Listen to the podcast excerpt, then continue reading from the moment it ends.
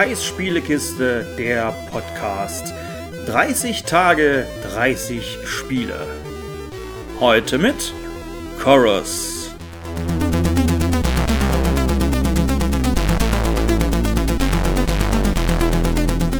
So, während draußen der Rasenmähermann seine Runden zieht, oh Gott, ganz schrecklicher Film war das, geht's heute um das Actionspiel Chorus von Deep Silver Fish Labs aus Hamburg. Ein Titel, der den Preis als bestes deutsches Spiel beim Deutschen Computerspielpreis gewonnen hat. Und Chorus ist ein Titel, also erstmal ein Weltraum-Abenteuerspiel, was mir von einer Seite her erstmal gut gefallen hat, und zwar, weil es keine Open World bietet. Also man sagt nicht, guck mal, hier ist die Galaxis, wir haben eine Bazillion von Sternsystemen da drin, die du bereisen und erforschen kannst. Viel Spaß damit. Chorus geht den anderen Weg, es will euch eine stringente Geschichte erzählen, noch mit ein paar Nebenaufträgen zwar eingestreut, aber es schmeißt euch halt nicht in eine Open World rein und sagt, komm hier, pff, wenn du Missionen machen willst, machst du Missionen. Wenn du Erz abbauen willst, baust du Erz ab. Wenn du, keine Ahnung, ach, komm, du wirst schon irgendwas finden. Sondern hier ist es halt anders. Und das Spiel ist halt damit auch nicht allzu lang. Es ist kein 50, 60 oder noch mehr Stunden Titel. Es ist so ein kleines, kompaktes 15 bis 20 Stunden Spiel.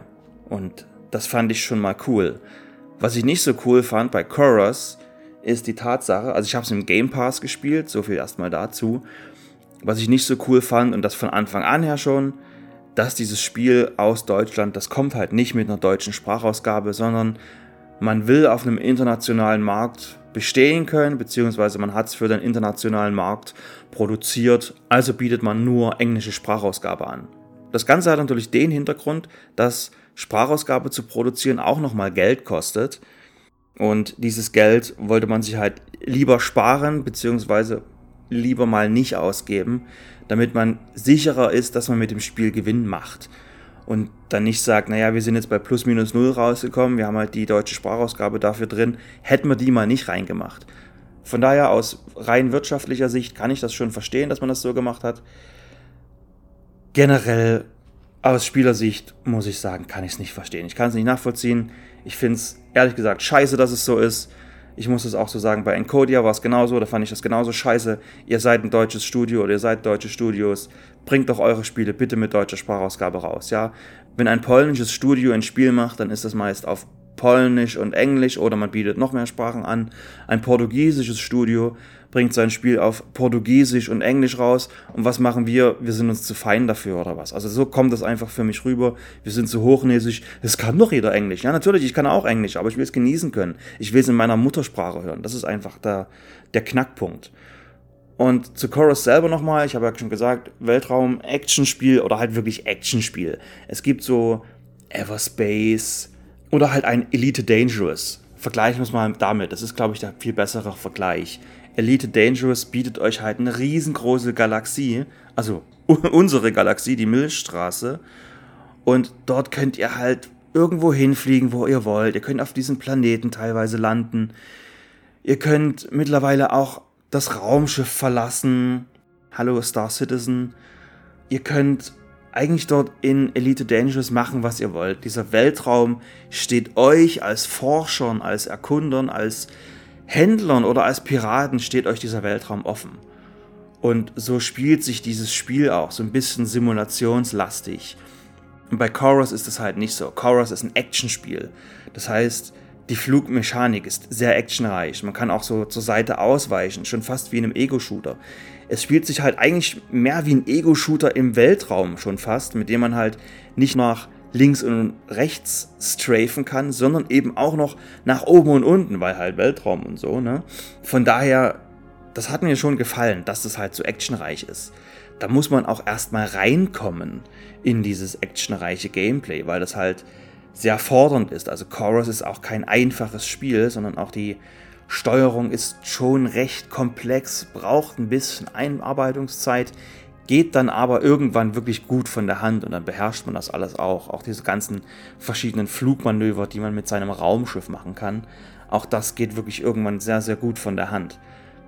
Aber Chorus hat mich an einer Stelle, und das ist wirklich relativ zu Spielbeginn, schon krass verloren. Und zwar mit der relativ unglaubwürdigen Welt.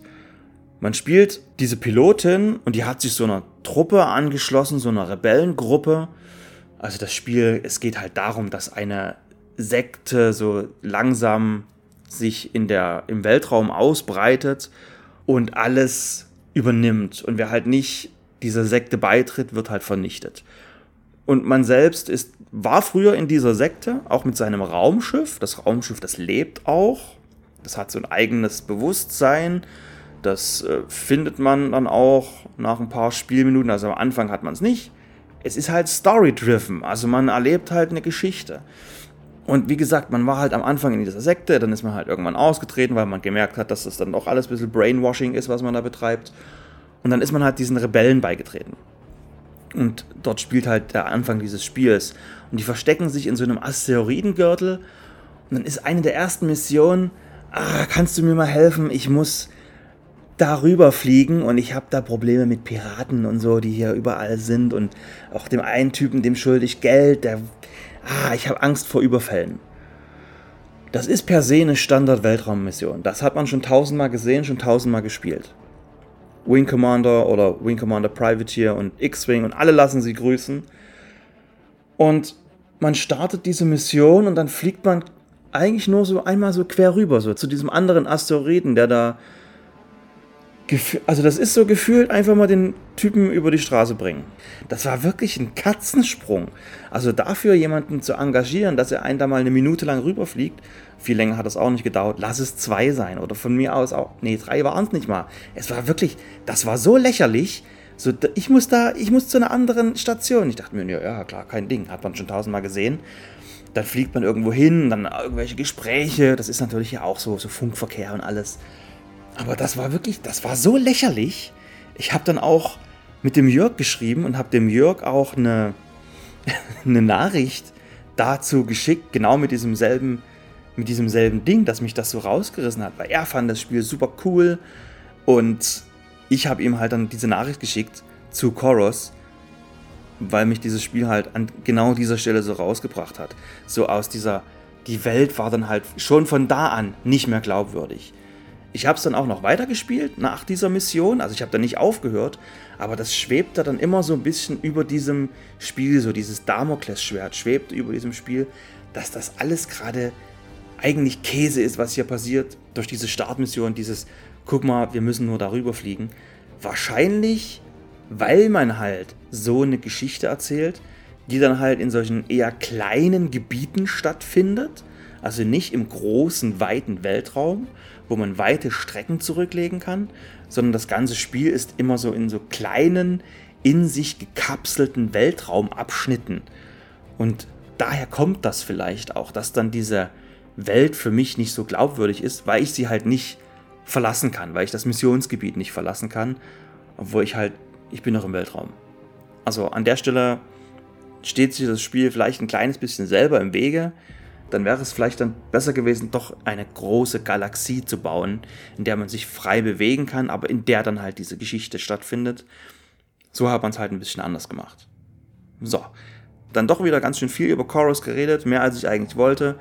Aber es ist ein schönes Spiel, sieht gut aus, spielt sich gut, ist auch eine Empfehlung von mir. Und nachdem wir heute im Weltraum waren, geht's in der nächsten Folge wieder zurück auf die Erde. Bis dahin, tschüss.